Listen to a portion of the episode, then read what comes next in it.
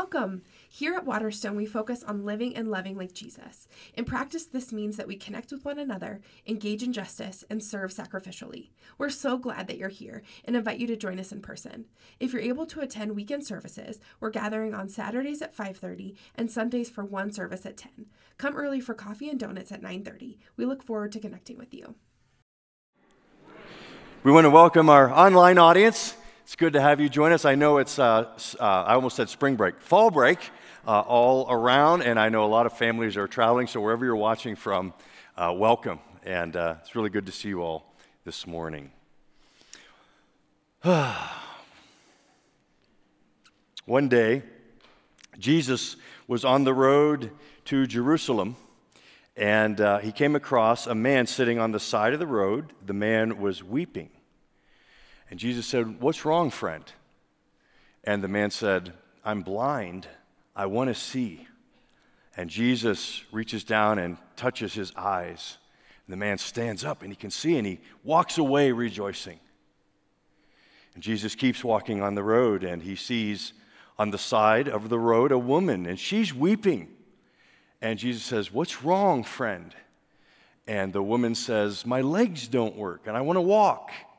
And Jesus just speaks to her, Get up, walk. And she walks away rejoicing. And Jesus keeps walking down the road and he sees another man sitting on the side of the road, and the man is weeping. And Jesus says, What's wrong, friend? And the man says, I'm a Baptist pastor. and Jesus sits down and weeps.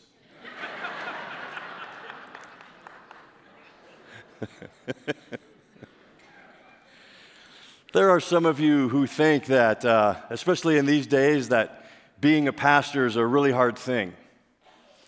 But I'm here to tell you that it's not so bad, even in a church with Baptist roots. In fact, I love this job for two reasons it's here and it's now. I, I love this church, Waterstone. One of the things I think I love most about it is all of you are here, and our favorite color together is purple. Not red, not blue, purple. Royalty. King Jesus is our leader. As uh, Lesslie Newbigin, the great British missionary to India, once said, uh, you know, as the elections come, are you pessimistic or optimistic? And Newbigin said, I'm neither a pessimist nor an optimist. Jesus Christ is risen from the dead. That's our political statement. I love being in this church now after a massive global event where every church has been affected in the world, and every church to some degree is replanting and renewing and rebuilding. So I love being a part of this. And I love that we're in the book of Acts, which is about the first church plant. And it's about renewal. And so it's about, you know, a church that grows not from transfer growth, but from disciple growth, making disciples. And so it's encouraging to see how all that happened with our early brothers and sisters. And it's even encouraging to see at times how hard it is to be a renewing and rebuilding church. Today, for instance, we're going to see some of the issues in the early church. And there was at least two that were happening. One is there's just this massive kind of loss of comfort that's going on. Like nobody knows quite what's happening the, with the Holy Spirit at work, with people, new people all around. There's just like this kind of lack of comfort in the church. I think a church that's growing, one of the great issues is this lack of comfort. Let me explain that a little bit. I think when you come to church, and especially a more settled church like Waterstone, we've been around for over three decades now, but we're in this place of renewing and rebuilding. I think what's going to be hard as we navigate and launch new ministries, new ideas, new ways of renewing, for those of us that have been around here a while, it's going to be uncomfortable. Some of the old things that we may have been doing before the pandemic, we're doing no longer. There's change. We've stopped some things, we've started new things. And that lack of comfort is going to be, for many of us, felt. In the old days, back in the 90s, when we were a new church plant and really gaining ground and, and building, Nick, our founding pastor, used to get up and say this illustration a lot, and I want to bring it back into our language. He used to say, A growing church is not a cruise ship, it's an aircraft carrier. On a cruise ship, what are you concerned about? Your things the food, the size of the room, the entertainment. You're concerned about all the things you want to see happen in your community. We're not a cruise ship, folks. Our mission is to be a battleship, an aircraft carrier. We're not concerned about the comfort of the room, the food, the uh, entertainment.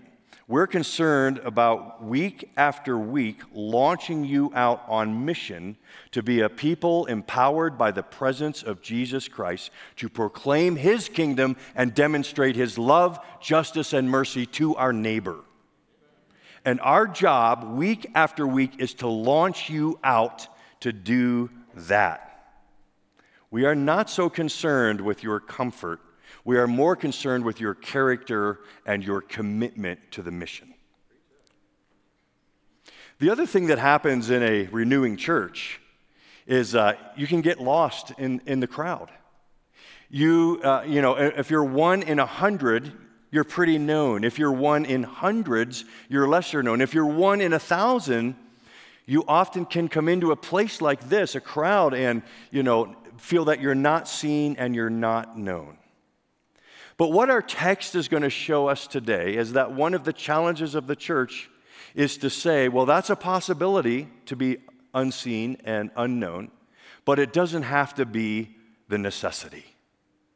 If a church is working well, it's working to make sure everyone is known. Our text today is in Acts 6 and 7. It's episodes 6 and 7 of, and the final episodes of the growth of the church in Jerusalem.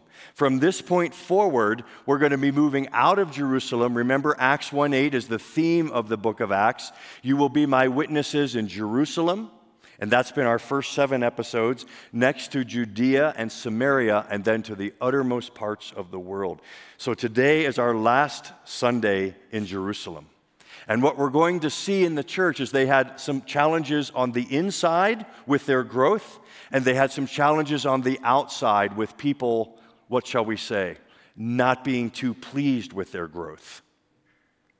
And the surprise in the book of Acts, the first one, is that what launches the church from Jerusalem to Judea, Samaria, and the other parts of the world is not church growth strategy not like the best preaching and music you've ever heard. Do you know what launches the church out of Jerusalem?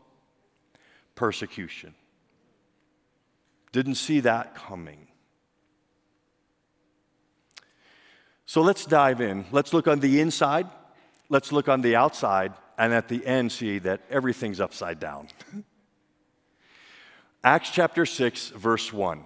Here's the first problem that the growing church faces.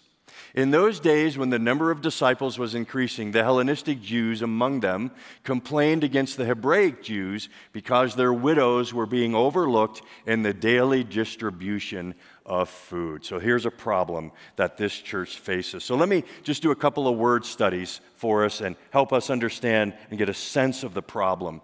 The number of disciples was increasing, it says.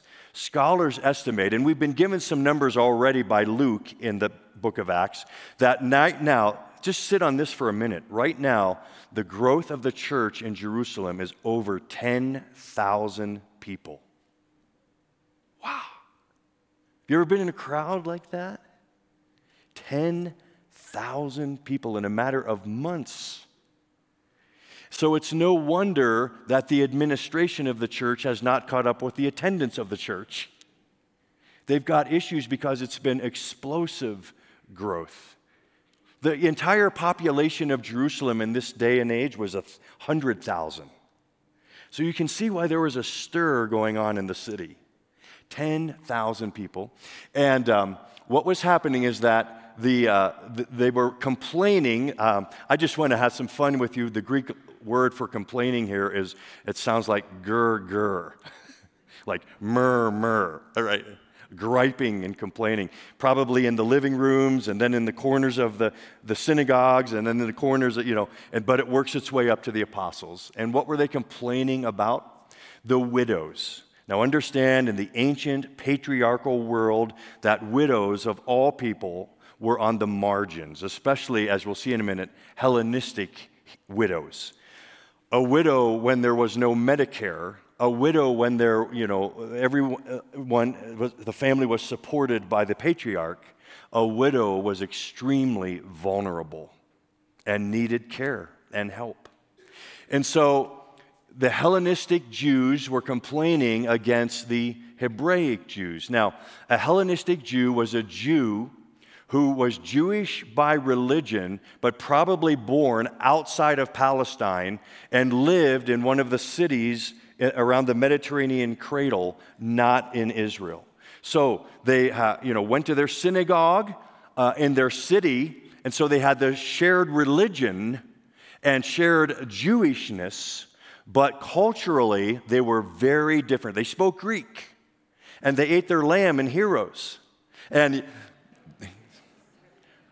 I thought that would go over better. Last night they laughed, really. So, culturally, very different, yet they shared Jewish roots. And the concern, if you were a Hellenistic widow, is that probably your family did not live in Palestine. And so, who would take care of you? Who would help you? And so, the Hellenistic Jews were very concerned that their widows were overlooked in this massive crowd. And the Hebraic Jews, those were the Jews that were born in Israel, living in Jerusalem, we know this syndrome. How many of you are natives in the room? All right, welcome, natives, right? You're, you're the Hebraic Jews, you're the natives. How do you natives feel about, let's say, Californians? Oh, some of you are sitting right next to each other, I see. Yeah. How do you feel about Texans? Oh, Paul, that was for you, buddy. How do you feel about Pennsylvanians? Yeah. All right. So we can feel the edge of it a little bit. They're the natives, and uh, they're complaining, or the, the ones who aren't natives are complaining about the widows not being cared for. You have this problem. So let me just say before we look at the solution, uh, something that, uh, I don't know, I just want to get off my chest a little bit. Aren't you strangely encouraged that this brand new church is already having problems? I, don't, I find that kind of encouraging. You know, there are those who say, well, if we could just get back to the good old days, things would be a lot better in the church. If you're one of those saying that, let me ask you, when exactly was that? I mean, this is the church like weeks old, and they're having significant issues ethnic you know, conflict, culture conflict, complaining, murmuring. There are people who think, well, if we could just get back to the church like it was in the book of Acts, the pure church. And again, I want when exactly was that? As long as sinners are leading and attending churches, there will always be issues. The fleas come with the dog. And so, your primary concern with a church, and I hope that you call Waterstone your church, your primary concern should not be does Waterstone have issues? Because let me a- answer that for you. Yes. Your concern and question should be how does Waterstone manage conflict? How does Waterstone listen? What's their humility level? How are they willing to engage in the problems that will inevitably arise in a church? Those are the questions.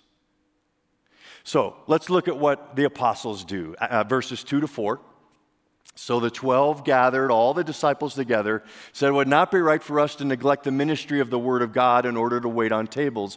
Brothers and sisters, choose seven men from among you who are known to be full of the Spirit and wisdom. We will turn this responsibility over to them and give our attention to prayer and the ministry of the word. And then the next verses, five and six, they choose the seven men that Bailey read so well. And um, notice that they're all uh, Greek names which is interesting. Notice that one of them is a Gentile convert. They lay hands on them and release them to do ministry. So I want to like bring out now and present to you the big idea of the morning. Are you ready? What the early church learned is what every church needs to do. It's this. Good ministry is shared ministry. Good ministry is shared ministry. What the early church is beginning to catch on to is what Paul would write later, the apostle, in 1 Corinthians 12, when he said this this is what it should look like. There are different kinds of gifts, but the same Spirit distributes them. There are different kinds of service, but the same Lord. There are different kinds of working, but in all of them and in every one, it is the same God at work. Now, to each one, the manifestation of the Spirit is given for the common good because we have the Holy Spirit living in us. He empowers us and gifts us to share the ministry in the church.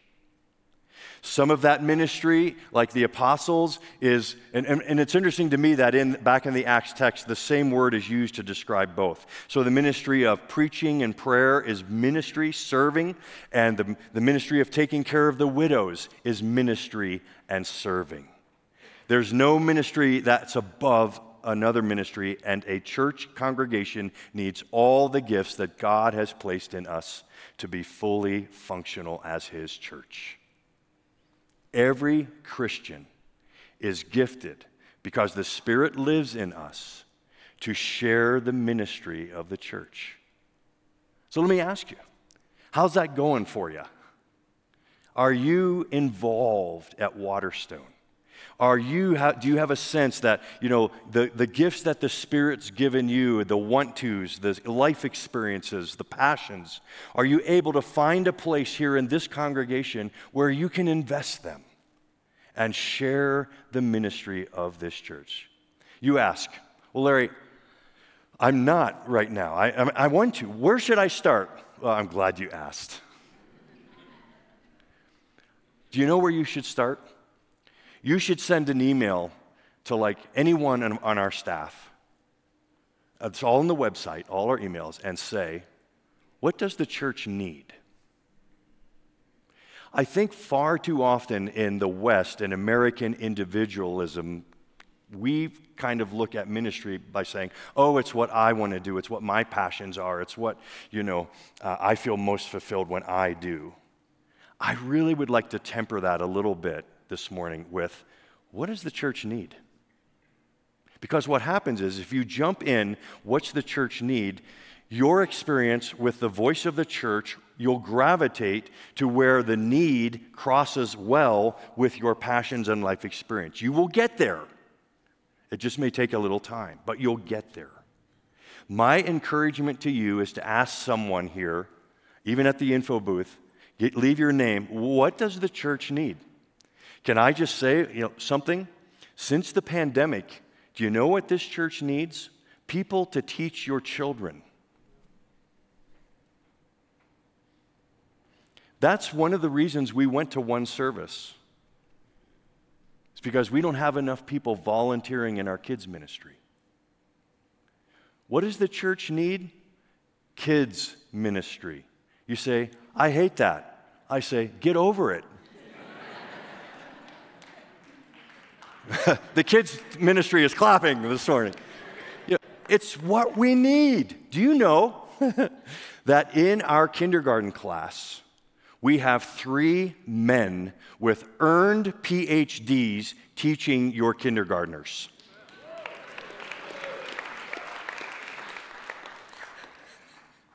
You should invite your friends and neighbors that have kindergartners. That's just incredible. What does the church need? Get involved there, and you will gravitate to the place where there's a sweet spot of where you really feel fulfilled in ministry, and it's you know what the church or the kingdom or the global church needs. Let me just say two other ways to get involved. And I think what these are come out of this scenario as we get an inside look of the early church. There's two things that the leadership's really committed to. We're going to put them up on the screen. The one is they are highly committed to multi-ethnic ministry. Now I know, you know I'm getting a little bit ahead of myself, and Paul's actually going to talk about this more next week. We're not quite multi-ethnic yet because they're still Jewish people, Hellenistic Jews and Hebraic Jews. But what we do have already is a multicultural church, right? Where there's cultures blending, and will, because of the persecution and when they leave Jerusalem, it will soon become a multi ethnic community. We see this again and again in the early church. You see, in the ancient world, when you came to faith in any religion or God, it was the gods of your location, it was the gods of your country or, lo- or neighborhood.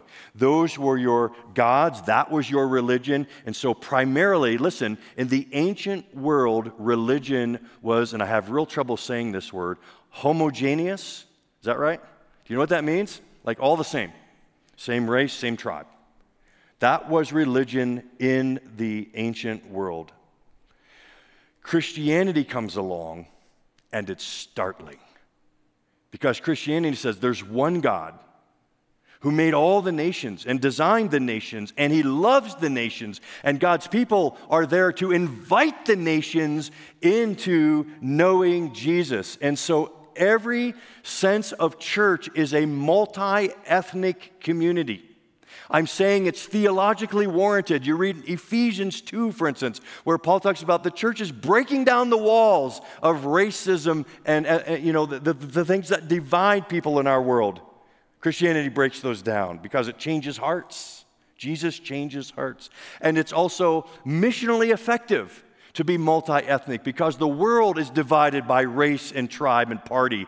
And to see a place where all of us together, no matter what our cultural backgrounds or ethnic backgrounds, we love Jesus, and that makes us brothers and sisters. That's a beautiful witness to the power of Jesus Christ. It's a taste of heaven before it happens. And so every church, now, you know, every church has a challenge depending on where the church lives. But every church should try to be, are you listening? Try to be as ethnically diverse as possible. So, one of the ways Waterstone does that is we have a great diversity in our church. And this, we have a justice team, and we're, we're meeting with people of color in our church and just trying to make sure that we're not having any unseen, unintentional barriers here in a predominantly white community. What are we projecting? And what do we need to change? That work's been going on underground, so to speak, for the last year. But one of the other ways that we are really committed to doing this is what's called relational proximity, and that is by strategic partnerships with churches of color and ministry partners of color. So, we've had a 20 year relationship with His Love Fellowship, with whom we do the Thanksgiving outreach. Tiffany Fisher does such an amazing job. And uh, I just want to add my two cents to something about it. You know, we go down on Friday night, we pack the meals, we deliver them on Saturday, but before we deliver them, do you know what we do? We sit down at His Love Fellowship and pack out their 400 seat auditorium with worship. And I have to tell you, I confess, it's one of my favorite worship moments of the year. Why?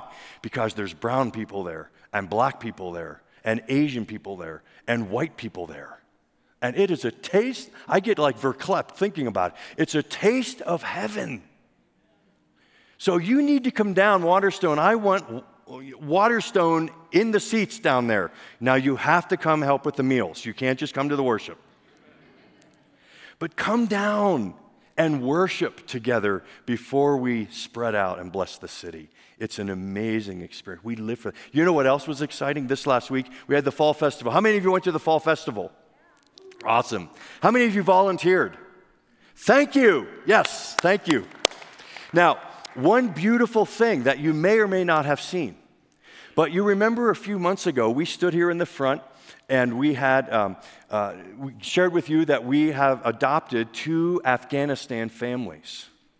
And we've come alongside them and helped them with housing uh, through our CHAN network, Colorado Hosting Asylum Network, and Denise Chang and her staff of volunteers. And one of the Afghan families was here at the Fall Festival. It was so awesome. I almost got verklempt again. I got tears in my eyes when I did, we did the um, Afghan greeting. And then the wife starts speaking to me in English. They've only been here a few months.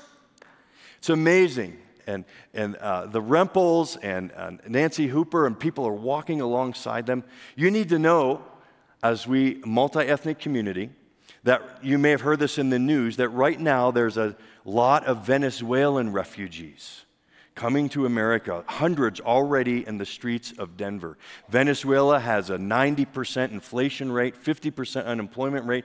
Over they, hundreds of thousands of people have left Venezuela to survive and provide for their family. We have an opportunity coming where we're looking into uh, getting an apartment that we pay for and then adopting two Venezuelan families. And we need some of you to come around these families and help them get their kids in school, help them to learn how to shop at King Supers, help them, you know, how to clean their what they need to vacuum the I mean, just imagine coming to a brand new country where you don't know the culture or any person. And you come alongside and love them and help them get uh, navigated to life in this culture. And hopefully, at some point, exposure to Waterstone and to Jesus. So, if you're willing to help, I know some of uh, Denise's team's going to be out in the informational booth out in the hub. And you can find out how to get more involved with our, our CHAN network. So, the other thing that they're committed to is the poor and the marginalized. So we have a lot of ministries around that, but one that we want you to be aware of this morning is especially on the marginalized. There's nothing that marginalizes a person more than suffering, more than being a widow, more than losing a spouse or a child or a parent, going through a divorce, losing your job. We have this ministry at Waterstone that trains people to come alongside other people on the worst days of their life. Guess what it's called? Stephen Ministry. Isn't that a beautiful thing? Stephen Ministry. Here's what it is. Here's how you get involved. Take a look at the screens. I'm joined by Steve Carter. Steve, I'm really glad to be sitting here with you. Um, how long have you been at Waterstone?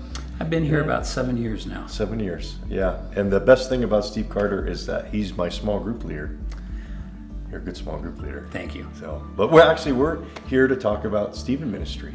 And uh, so, Steve, tell us first of all, what is Stephen Ministry? That's a good question because a lot of people hear about it, but they don't understand what the background is. And Stephen's Ministry is not a project or a program just at Waterstone. It's actually a national organization.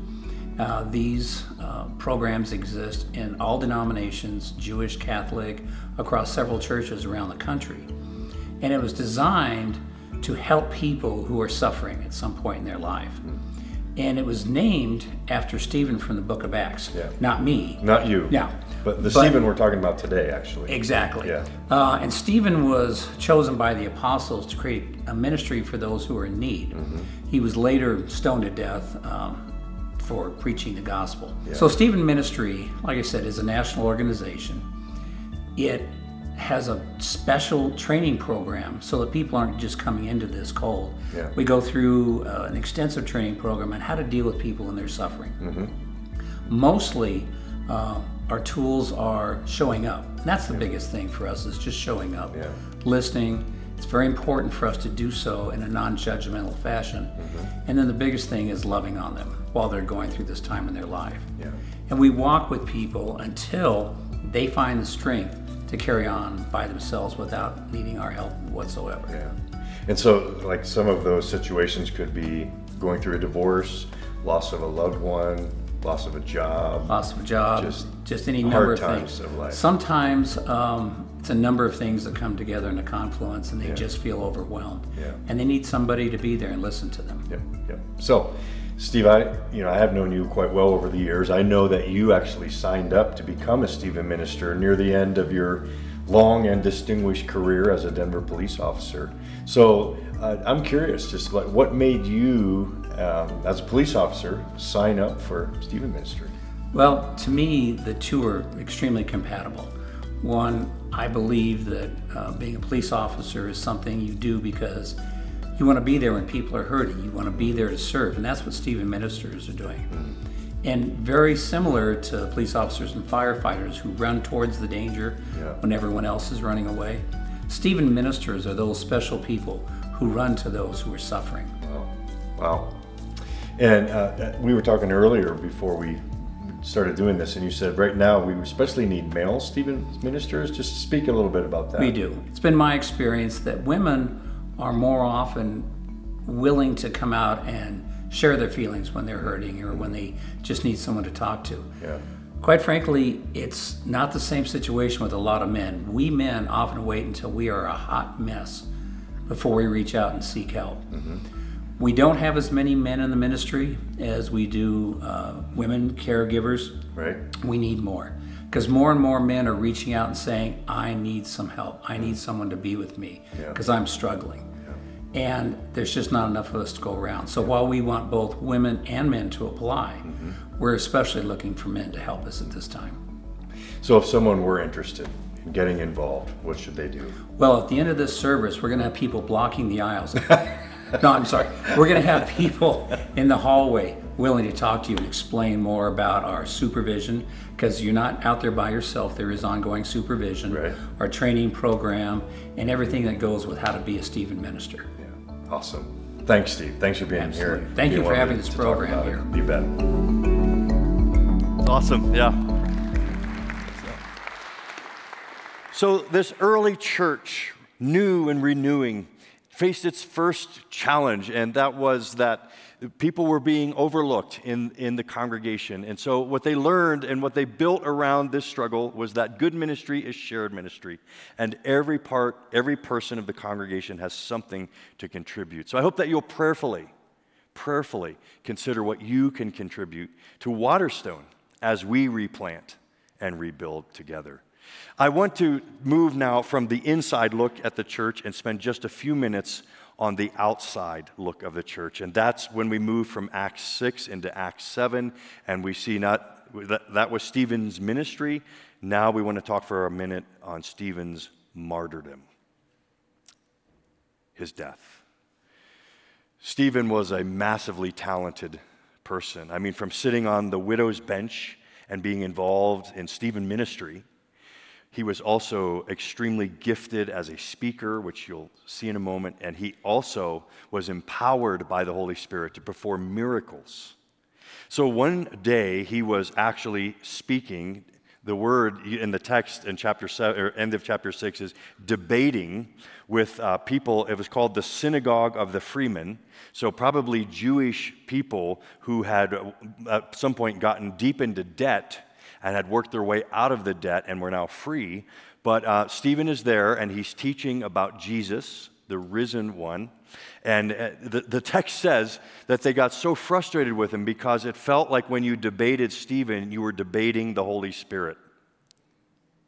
May I just say something really brief about that? I'm going to. Uh, whenever you are in a conversation and Jesus comes up, no matter what the person's reaction to whom you're talking, at that moment, they are no longer debating or talking only with you, they are also talking with the Holy Spirit.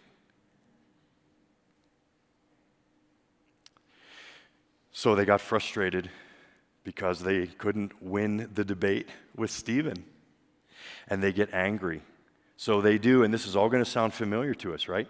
They start rumors that Stephen was talking against the temple, that the temple will be teared down, but Jesus would tear it down. They start rumors about the, the law of Moses, that the law of Moses was a wrong thing, a bad thing. And they arrest him.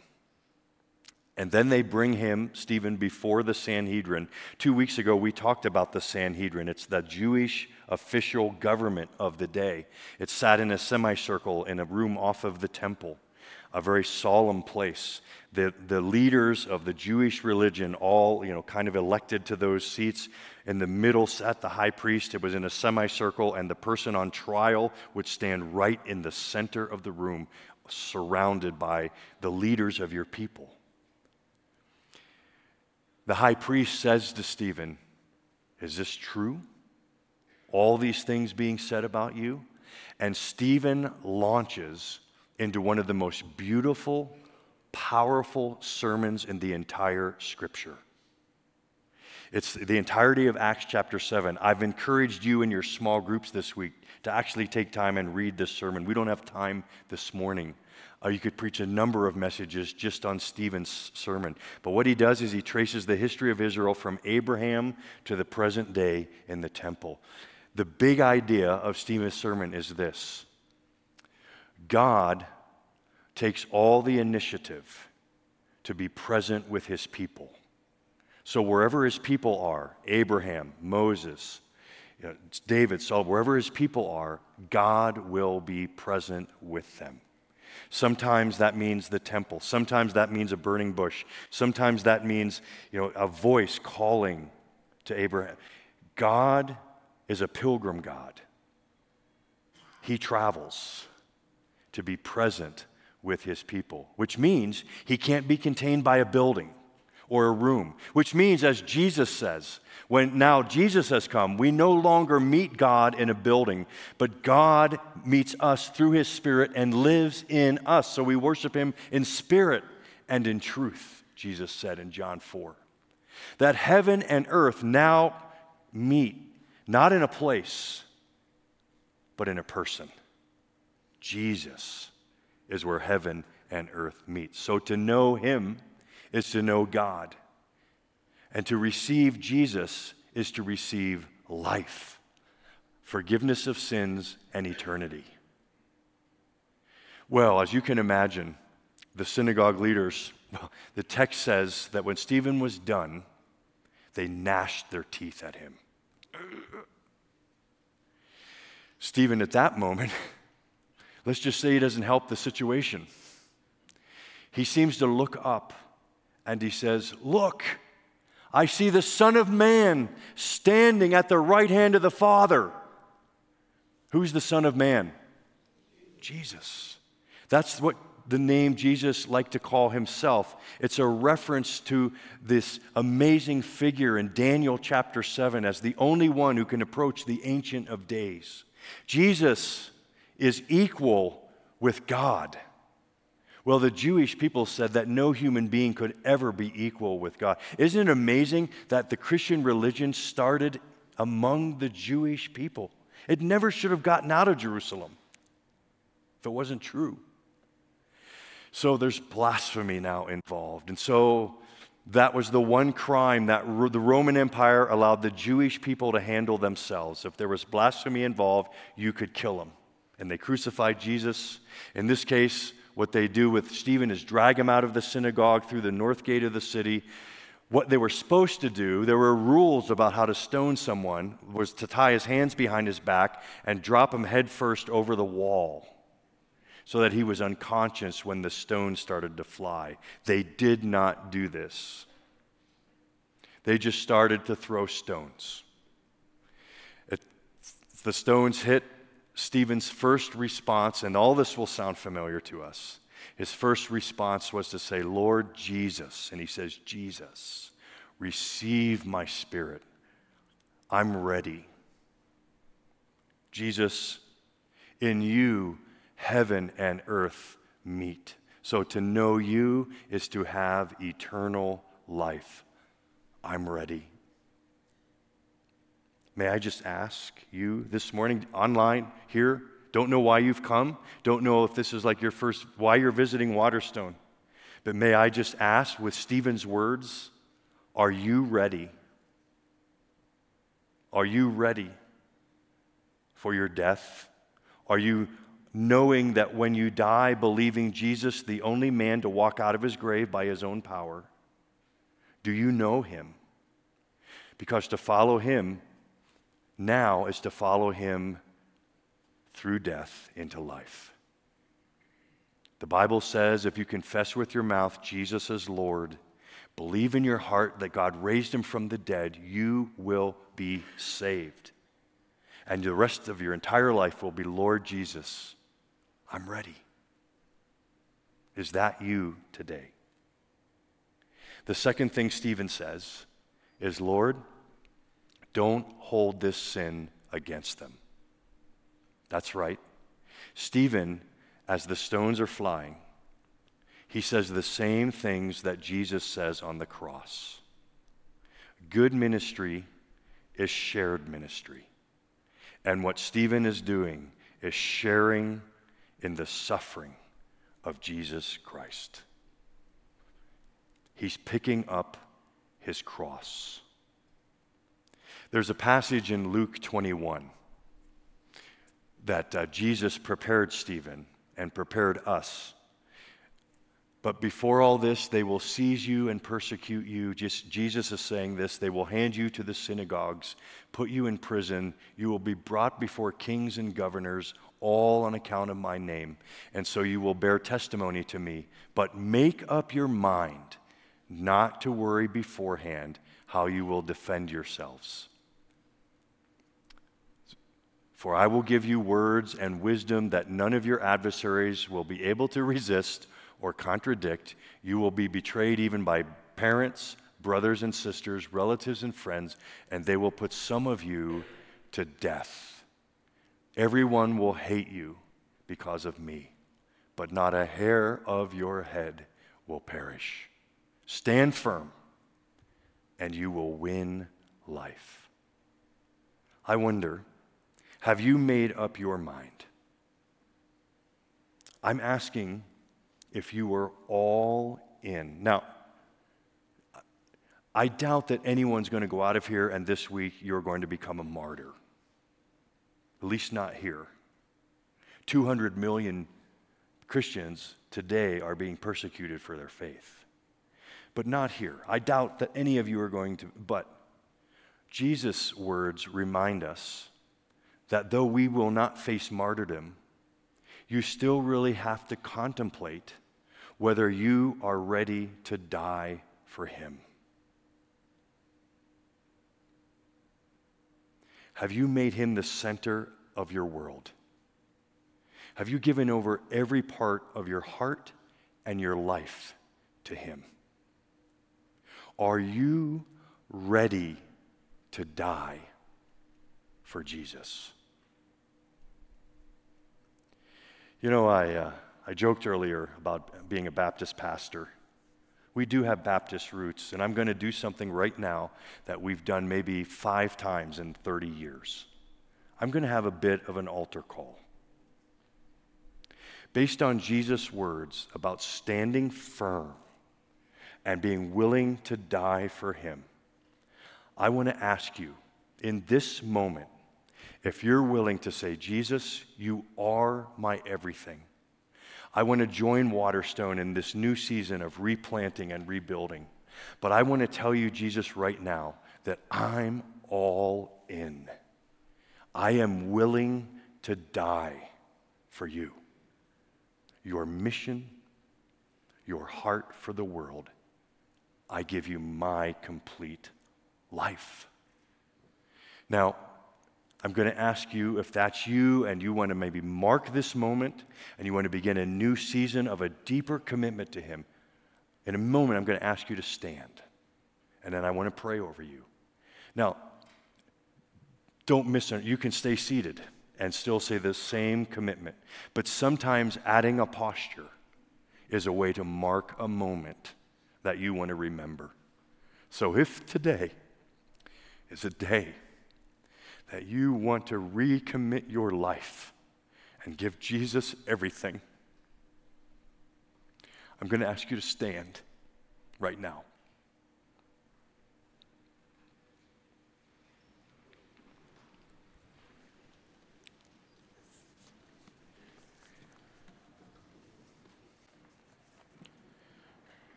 Let me pray. Lord Jesus, you are the risen Christ. You are on the move. You are on the march, calling your people to fresh adventures and great battles. Those of you here at Waterstone, you now are his temple. Wherever you go, he goes. He's already there, waiting to meet you. Now, as we worship, he is here. As we go home, he will be with you. Tomorrow, as you go to school or to work or to Walmart or to your neighbors, as you talk with them, he is with you. He will give you the words. When you are sick and suffering, He is with you. And in your joy, He is there. And when you are harassed and marginalized and ignored because you believe in Jesus Christ, He is with you. Christ in you, the hope of glory. Look, the Son of Man is standing with you.